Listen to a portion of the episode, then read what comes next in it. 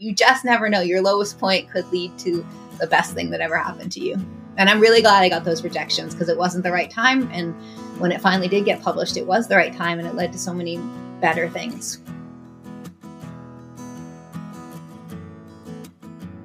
Welcome to Queries, Qualms, and Quirks, the weekly podcast that asks published authors to share their successful query letter and discuss their journey from first spark to date of publication. I'm your host, author Sarah Nicolas, and literary agent Sarah N. Fisk. Mari Mancusi is an Emmy award winning former TV news producer who has written over 30 novels for kids, teens, and adults. She currently writes for Disney animation tie in novels for Disney Press and middle grade books for little brown young readers. She lives in Austin, Texas with her husband, daughter, and two dogs. In her spare time, she enjoys traveling, cosplay, playing video games, and making TikToks. So please welcome Mari to the show. Hello. Hello. Good to be here. Yeah, thanks for coming on and sharing your story with everyone. Of course. We're going to be talking about your journey to publication, and we're going to start by going all the way back to the beginning. When did you first start getting interested in writing?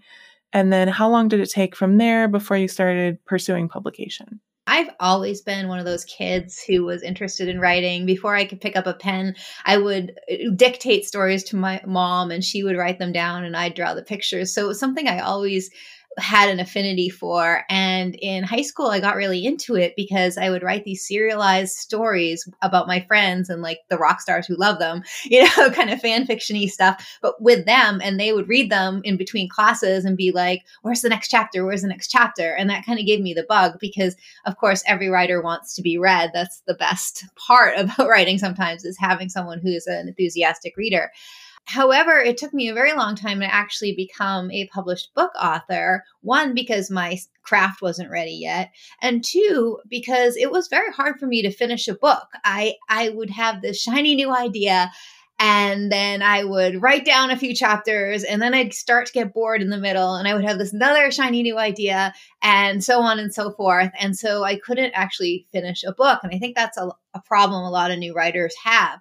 And so eventually I had to buckle down and I was lucky in the sense that my job laid me off. and so I had some free time and I was like, this is my one opportunity while I'm job hunting to try to finish something. And so I wanted to write a book, but I didn't really know what I wanted to write about. And so I got the Writer's Market, which at the time was this huge, thick book with all the different literary agents and publishers. And they all had the addresses you send to and what kind of stuff they published. And I saw that this company called Harlequin published an awful lot of books. and so I thought, well, they publish a lot of books. What is this, romance? Oh, I can do that. And having not really been a romance reader, uh, I'd read like Danielle Steel from my grandmother's library, but you know, not being a regular Harlequin romance reader, uh, I set upon myself to write the Harlequin romance. And then I started sending my queries and my partials out to agents. And shocking, I got rejected a lot. and I, a lot of them would have comments like, you know, a Harlequin heroine wouldn't get drunk and dance on a table. and I was like, but but they're supposed to be like 24 years old and this is what me and my friends do sometimes oh, no. and so it was like i was very confused until i started going through a lot of harlequin novels and i realized you know a lot of harlequin heroines even though their book age is 24 they act more like their 30s 40s where they own airbnbs and they're widows and they have children and all the life experiences i hadn't had so far. And so i was like i'm probably writing the wrong thing and about that time, chick lit started to become really popular. And so I started devouring chick lit books and I love them. But I thought I need to have a little bit of an edge. Like I have to have something that's a little bit different. And so that was when I came up with the idea to do the first chick lit time travel novel. And it was called A Connecticut Fashionista in King Arthur's Court. And that was my first published book. All right. Can you tell me a little bit more about the moment you realized that you wanted to be a published author? And I've been asking this question a little bit differently this year. What did you think that that was going to look like for you, and how does that compare to how it is now? Well, I was absolutely positive that if I became a published author, I would become a huge published author, like New York Times bestseller on my very first book. That didn't happen. uh, and I had to get really realistic and realize that publishing is more of a marathon than a sprint and you're going to have some years where you're up and some years when you're down. And a lot of people, when they get to the down point, that's it. They they walk away. It's too hard. They don't want they can't deal with the disappointments. And you know that's okay. That's that's their journey and it, it, came to an end. But if you can stick through the down parts i have realized now from doing this for so long there is always going to be an upswing again. And if you can get through that and get to the upswing then you have enough you know motivation to keep going a little longer. Mm. You mentioned writer's market, but can you tell us more about once you decided you wanted to be a published author, how you learned more about the industry, like how it works, how to query, all that different stuff? Yeah, I was clueless. Uh, the writer's market was not a big help for me uh, because it just didn't have, it just had facts, you know, and addresses. And, and I really needed to talk to people. And so it wasn't until I started joining writer organizations. I joined RWA at the time, the Writers, Romance Writers of America. And even if you didn't write romance, they were a great resource of super smart women who just understood how the industry worked. And they would have guest speakers. And then they brought me to a regional conference where I got to pitch to agents. And it was the those kind of experiences that really gave me publishing knowledge. And I feel kind of bad these days, everything is online, which is great. There's a wealth of information, but I do feel sometimes if you can have that person to person where someone takes you under their wing and talks to you about the industry, like we're doing here, I guess, it really can give you a different perspective than what you can just read in a website or in a book. Yeah, I've definitely talked to a few authors who have queried before, you know, inter- the internet was so full of information about publishing and we've talked about how before the problem used to be finding information, and now the problem seems to be figuring out which information you can trust. yeah, there's a lot of wrong uh, information out there. There's a lot of outdated information. And I mean, to be honest, some information is, it could be right for one person and it may not be right for you. So, you know, you have to like kind of weed through a lot of stuff. Yeah. So you talked about it a little bit, but can you go into a little more depth about your journey from, you know, first deciding you wanted to be an author to signing your first book contract? How many books did you write? How many books did you query? You know, all that, all the juicy details. When I started querying agents, that was for a different book than I eventually got published for. And I was getting a lot of rejections. I was getting pretty discouraged, but you know, I and I was entering contests and I wasn't winning. And one day I just, there was just something that hit me and I was just like, I'm just going to write another book. And I think that's important for new writers is to not just sit and spend years sending out one book because you know, maybe that's not the book, or maybe that's the book for a few years down the road. So, you know, you have to find that first one that's going to connect. So that's when I wrote the Chick Lit Time Travel. And because that was so different, you know, in a concept, it was a very high concept. Like, what if a fashion editor went back in time to the days of King Arthur and relived the legend? Like, I can say that in an elevator pitch and I can put that in a query letter and it sounds cool, right? Even if the book is trash, like the idea sounds cool. So suddenly I was starting to get interest from agents. Now, not all of them were interested in the actual book when I sent it, but I did have several offers of uh, representation. So that was my first step. And I thought, of course, once I got an agent, that was it. You know, I was in the shade. I had several agents who wanted this book. And so I was really excited. And then we sent it out to about, I think, eight editors.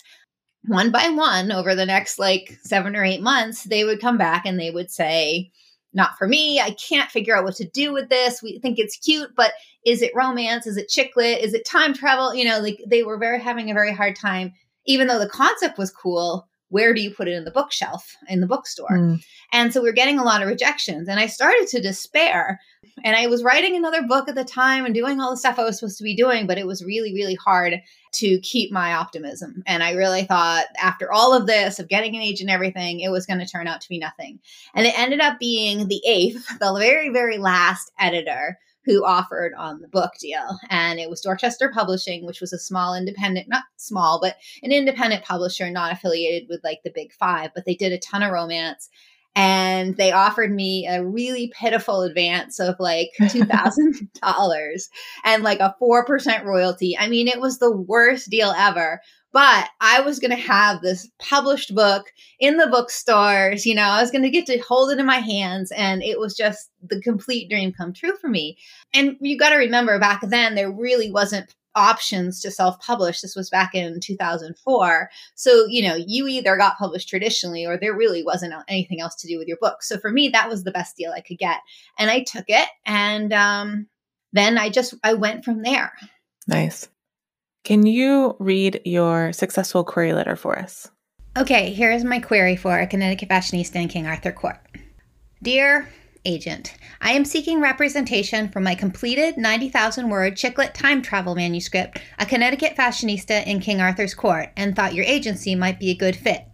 27 year old fashion editor Kat Jones is not your typical damsel in distress, but when a gypsy curse sends her spiraling back in time to the days of King Arthur, she'll need all her 21st century wits and pop culture references to survive the legend, hopefully without changing history or scuffing her Manolos. Luckily, she's got her very own knight in shining armor by her side, Lancelot du Lac. He's honorable to a fault and handsome at sin and insists on helping her out, even though she's not quite sure she wants him to. After all, shouldn't he be off romancing Queen Gwen? Guinevere?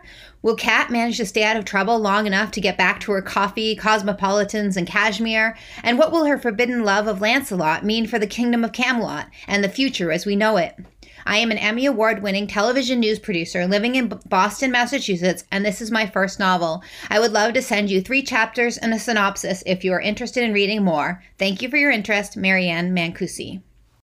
So this query got me my first agent. In fact, it got the interest of several agents, and I did get multiple offers. So you can assume that it was a pretty good query. Um, I think there's a couple of reasons for that, and one, and probably the biggest reason, is the voice of the query. A lot of new authors think that a query should be like a business letter and very formal, whereas I believe that if you show the voice of your protagonist or the style of your book in the query, if you let that shine, that's going to catch their attention a lot more uh, than some kind of formal generic letter. Uh, this is your first chance to show them who you are, and not just who you are as in what your background is, where you're from, but who you are as a writer, how you sound. Do you have that voice that they're looking for? Because at this point, they might not see any partial of your manuscript or your synopsis. So this is all they get is a taste of your voice. So really try to let it shine. If you're writing a funny book, be funny. If you're writing a scary book, be dark. Just kind of give them a sense of the book itself through two short, very short paragraphs that should read like the back of a book blurb. Your first paragraph should be very short. You know, they usually skim this, but you want to keep the essentials in there. It's 90,000 words. It's chick lit time travel. Here's the title, and we think your agency would be a good fit. Done. Go into the book after that. Do not make that first paragraph long. They are going to skim it, I promise you. And the last paragraph, do not worry if you don't have some huge platform or some, you know, doctorate in the subject matter you're talking about. You're not trying to sell a nonfiction book. They know you're a new author. They know you didn't you know, have some kind of, you know, crazy Pulitzer Prize winning thing before this. Um, they don't want to hear about the time when you were eight and you got a submission into uh, National Geographic. It doesn't matter. Just keep it short and sweet. Say you're an author, you live here, maybe your mom, whatever. You'd love to send them something.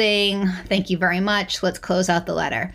And so it's short, it's sweet. Remember, the uh, agents are going to be reading hundreds of these probably a day. So you really want to stand out with your voice and also not bore them with it being really long. And I think those are some aspects that made this query stand out out of all the ones they read, and this ending up being my first published book. How has your experience been since signing your first contract? Especially, were there any kind of surprises along the way? Yeah, there were a lot of surprises because when you sign your first contract, you don't think about the long term effects of a contract. And um, when the company started having trouble several years later, uh, it was very hard to get the rights for my books back because mm. now ebooks are a huge thing, and I could have made I could make more money off of them by reprinting them myself. And so it was very lucky that I had a good agent who was able to negotiate them getting me my rights back because a lot of authors lost their rights in that deal. And when they, they sold them to another company or they got buried in the you know when the company went under as an asset. So i would say one of the things i really learned is to have a very good reversion clause in your contract where it says if they don't sell this many books in two years, or you know, if the book goes out of print, or if the company got of business, you get the rights to your book back because that's your intellectual property. They should only be licensing your book. They shouldn't get to own it for life. So that was my number one thing I learned from my first contract. and then you now write some books for Disney. You write some Frozen books, which is just delightful. How did that come about? So I wrote a independent book that had nothing to do with Disney, and because Disney is also a publisher, they uh, chose to decide to publish my book. Um, it was called The Camelot Code, and they published it under Disney Hyperion, which has nothing to do with Disney per se. You know, no Disney characters or anything like that. But I did get in the door that way. And then about a year later, my uh, my editor there asked if I would like to audition for a Disney press book. And so I was like, of course, that sounds amazing. And so I did an audition. They pay you a little bit of money, like $500, and you do a partial uh, of a book, maybe like two or three chapters and a synopsis. And what you write for them becomes their property, and they decide if they want you to be hired to write the book. And I did not get hired to write the book. And it was so sad because I love the story that I wrote. Uh, and it will never probably see the light of day because I don't own it. I got paid to write it and I had to give it away. So I was very devastated at the time. And I thought, you know, this was, I blew my chance and uh, I wasn't going to get to write for Disney. Mm. But then about a year and a half later, they emailed me out of the blue. My, my agent did and said, Hey, if a Frozen book were to drop in your lap, do you have the bandwidth for that? And I was like, uh, and it was a much better franchise than the one that I had auditioned for and one of my favorites. So it really, it really worked out. And I, I had no idea. They had kind of just kept me in a back pocket because I wasn't right for the book that they were auditioning me for. And then when they were looking for authors for new projects, they were, they didn't make me audition again. They were just like, "Oh, she would be good for that." Mm. I do believe a little bit that maybe they saw my Frozen cosplays uh, on Facebook too and knew I was a fan of the series. That was a really cool experience. And since then, I have signed on to do a lot more Disney tie ins because kind of once you're in, you're in, which is great because uh, they're really fun to work for. And I love Disney. And so it's a really good match for me. So that's sort of an alternative way to get published that I think a lot of people are curious about. It doesn't have to be a big company like Disney. Uh, there are lots and lots of work for hire uh, outlets out there. You know, anything from you know my friend wrote a clue book for hasbro through abrams uh, there's those little chapter books a lot of the chapter books for like younger readers are all work for hire because it doesn't pay to publish individual titles because they're so little so they might hire someone to write them for in-house publishing. So there's a lot of opportunity out there uh, for those kind of books. And yes you're not writing the characters of your dreams from your heart uh, that you made up yourself but they sell really well. A lot of them pay really well and it, it's a great way if you can get in to have regular writing work yeah, I remember when you announced that, and I was like, that just seems perfect for Mari. yeah, it really was. And it's and you don't have to be an author of many many books to get in on work for hire stuff. You probably do need an agent who's going to know that in you know auditions are coming up or they're looking for a writer that would be good for this thing. And sometimes you do auditions and nothing comes of it like the disney one. I've done other ones too where you just you almost feel like you're wasting your time because you're just writing for nothing and then they're like oh no we went with someone else. So you have to get used to that kind of process. But it's not that different from querying anyway because you may get rejected either way. So, mm-hmm. yeah. And sometimes it can happen weird ways. I know, like, I was out on submission and a publisher or an editor didn't want the book, but really liked my writing style and was like, Would Sarah be interested in work for hire in the future? Nothing's come of it yet, but I just thought it was like cool that she asked. She seemed to like my writing enough to think maybe I could do something in the future with them. So that was that was fun. Yeah, that's awesome. And I know you you totally could. So just keep bugging them. The the yeah. squeaky wheel gets the grease on that kind of thing. All right, it is time for the quick round. I call it author DNA. Are you a pantser or a plotter? Mostly a pantser, but I'm trying to plot a lot more these days. For Disney, you have to because you have to get the yellow line approved by the film team. Mm-hmm. Do you tend to be an overwriter or an underwriter? I am an underwriter who likes to overwrite in my revisions. Do you prefer to write in the morning or at night? Definitely morning. When you start with a new book or a new project, do you typically come up with character or plot or concept or something else first? Concept and first line of the book. I can't get started till I know what the first line is. Hmm. Do you prefer coffee or tea? Coffee. When you're writing, do you prefer silence or some kind of sound? Silence. But I can't work in coffee shops. When it comes to the first draft, are you more of a get it down kind of person or a get it right kind of person? I am a write a rough draft until a certain amount of chapters, then go back and polish, and then get a little further, and then go back and polish and get a little further. And it's, it's a terrible way to write, but that's my process. Yeah. What tools or software do you use to draft? Just Microsoft Word, boring old. Do you prefer drafting or revising more? Revising. I love revising. do you write in sequential order or do you hop around? Sequential all the time. Maybe I'll write a little ahead, but yeah. Final quick round question Are you an extrovert or an introvert? I'm an extrovert, which makes the pandemic hard. yes. I yes, miss all the school visits and all the, you know, conferences and conventions and reader things. Yeah. So the show is called Queries, Qualms, and Quirks. We're going to talk about that second Q. What were some of the worries that you had on your journey, and were they realized, or did you overcome them, or how did that shake out? I would say, eh, like most authors, you're always worried about your next book and whether there'll be a next book. Now I'm not so concerned with that because one, I've done this a long time, but two, there's so many more opportunities that I never have to stop. So if a publisher decided not to publish me anymore, I would just write books for myself and put them up myself. So I love that authors have so much more freedom to not be dependent on a system. And though I've been mostly a traditional writer and the system has worked well for me, I also dabble in hybrid stuff because my old books that that aren't being sold anymore why can't i take those back and make more you know money on them and, and introduce them to new readers that may never have seen them the first time around? They might have been in walmart and barnes and noble for a month and now they can live on amazon for the rest of their lives. Hmm.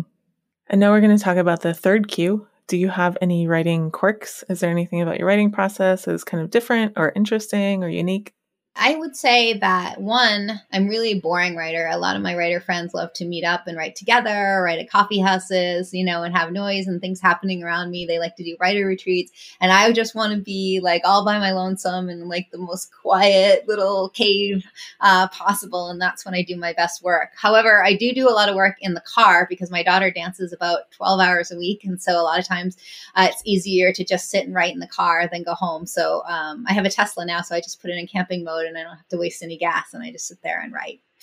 So I have a little collection of tiny golden owls that I got from Epcot in uh, Disney World, and they're supposed to bring you luck. And the first one I got, I got a really good book news thing, and so it became a habit that every time I go to Disney, I have to pick up a golden owl. And I've gotten a lot of my friends in on it too, and they have always had good publishing luck as soon as they get a golden owl.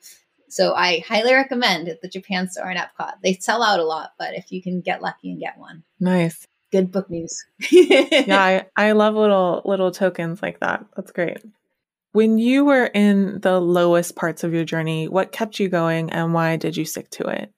One of the books that I wrote, The Camelot Code, uh, the one that eventually got picked up by Disney, got dumped twice by two different publishers. Uh, so one of the publishers went out of business, and one of the publishers changed the way they were doing their line and went more literary. And so twice it got dumped and by that point i was sending it out and no one was interested in it and we sent it out to everywhere. And everyone kept saying it's a dead book like just move on. And i was doing other books too so you know I, I it made sense that i should just give up on this book. But there was something about this book that i just really loved and it was so depressing to me. In fact the day my daughter came home from the hospital and she's 10 now but the day she came home from the hospital my agent uh, sent me five rejection letters for the book. She was like, "Well, I didn't want to give them to you while you were having a baby," and I was like, "Oh, great!" So now that the, the the joy of having the baby is worn off, and I'm in like full on postpartum, you give me five rejections, and that was probably the lowest point of my author career. I cried and cried, and one of those rejections was from Disney, and then was like eight years later, uh, you know, my daughter's in elementary school, and that's when they ended up buying the book, and then it led to wow. a whole career at Disney. So you you just never know. Your lowest point could lead to the best thing that ever happened to you. And I'm really glad I got those rejections because it wasn't the right time. And when it finally did get published, it was the right time, and it led to so many better things. Yeah, I really like the story because there's kind of this like conflicting advice or seemingly conflicting advice that we hear that's you know, write the next thing. And then also we hear if you really love a book, don't give up on it. And this is kind of like a nice mix where you didn't give up on it, but you also wrote the next book and you moved on. And that allowed you to eventually be able to bring that book back and find success with it. So I think even though we think of it as conflicting advice, it may not be conflicting advice. It's just a kind of timing thing a lot of the time. Yeah, I absolutely believe it's timing. Uh, you know, if you try to sell a vampire book a few years back, you would never, ever, ever, ever, ever sell it. And now, like, editors are looking for vampire books. So dust off the old vampire books and send them out again. You know, the editors change so often, their interests change so often, they're not going to remember what you sent them five years ago. And so just, you know, dust it off, give it a new shine, a new polish. And uh, why not? What's the worst they can say is no. you have to be as an author not afraid of the word no. You just have to let that mm. let that go so to speak. Not to quote frozen. You just have to not be afraid of someone saying i don't want this or this isn't good enough or this isn't for me because that's fine because it might be good enough or some you know more interesting for someone else and you only need one yes. So you just you know get over that you know feeling of rejection and and and or or eat a lot of ice cream and cry when you get rejected, but then just keep going. yeah. What are some of the biggest mistakes that you made along the way that you might like to share with listeners so they don't make the same ones? I would say I wrote in a lot of different genres and a lot of different age groups, which was great for me in some ways because I really have a lot of interests. And so I might want to write a romance series, I might want to write a middle grade series, a young adult series. And I'm not saying this is necessarily a mistake that I made, but it did make it much harder to have a career that built upon itself. And so if you're always writing different things, every time you write a new book and get it published, you're kind of starting over with a new audience and a new, you know, marketing pitch and your website has to be adjusted. If you can stay with one thing for a while anyway, not for the whole your whole life, but you know, if you could write a string of middle grade books, let's say, that are all kind of action, adventure, sci-fi, fantasy, whatever, that they would appeal to the same group, then you're building something and it's a lot easier to kind of move up in that way. So, mm-hmm. but it's hard because I like writing a lot of different things. So, you know, it's a trade off. Yeah, you have to kind of balance your interests, figure out what works for you. Yeah. Can you share with listeners one of the most important lessons that you learned on your journey to publication? I know it sounds cliche, but you know, I really think never give up. And so many stories I could tell, like the one I've told already, you know, shows that there is something to perseverance. I have seen so many authors fall along the way. I've been published since 2005. So that's quite a few years, like 17 years. And so I've seen many authors come and go, some with million dollar book deals that they seem bright and shiny, and you're just jealous of them and you think, oh, I'll never be like that. But you know what? I'm still standing and I'm still publishing and I'm still living my dream, whereas some of these people rose and fall, fell really fast. So don't compare yourself to anyone else's journey. It's going to be different going to be yours and just own it and love your journey for what it is. And if it's not in the timeline you want, just be patient as much as you can. And if it's not going the way you want, reassess and figure out your goals. You know, your goal might not be to be a New York Times bestseller. Your goal might be to have a core group of readers that just cannot wait for your next book. And that's that's huge. Figure out your journey and, and, and make it your own. That's good advice. I call this the acknowledgments portion of the podcast. This is not a business that most of us succeed in completely on our own. So, who are some of the people or even organizations who helped you along the way and how? The Romance Writers of America was a great organization for me as an early writer. They really gave me support both emotionally with friendships and also, you know, giving me such business knowledge. So I really am a fan of writers groups like that friends, fellow writer friends, are the only ones who can understand you in this journey. Uh, so, you know, I have so many great writer friends, like my friend Diana Peterfreund. She and I grew up through the writing industry together, and we're still writing. And so without her, I don't know how I could do it. Uh, and then I have a lot of Austin writer friends locally that will get together and write or do retreats, even though I'm not that kind of writer. I still go because I love them.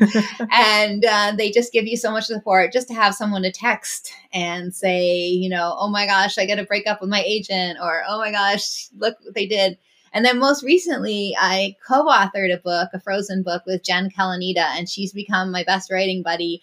Uh, it was so much fun to co write a book and be able to bounce things off. We both are like writing our own books now and being like, oh, I wish we were collaborating because I, you know, we still send each other stuff and ask each other for plotting advice because now we're used to working together. So, and I'm very lucky to have, have had a lot of good agents and editors over the years as well. Uh, I really, really love my current Disney editor. So, yeah, I'm very, very fortunate. Nice. Can you tell us about some of your upcoming books?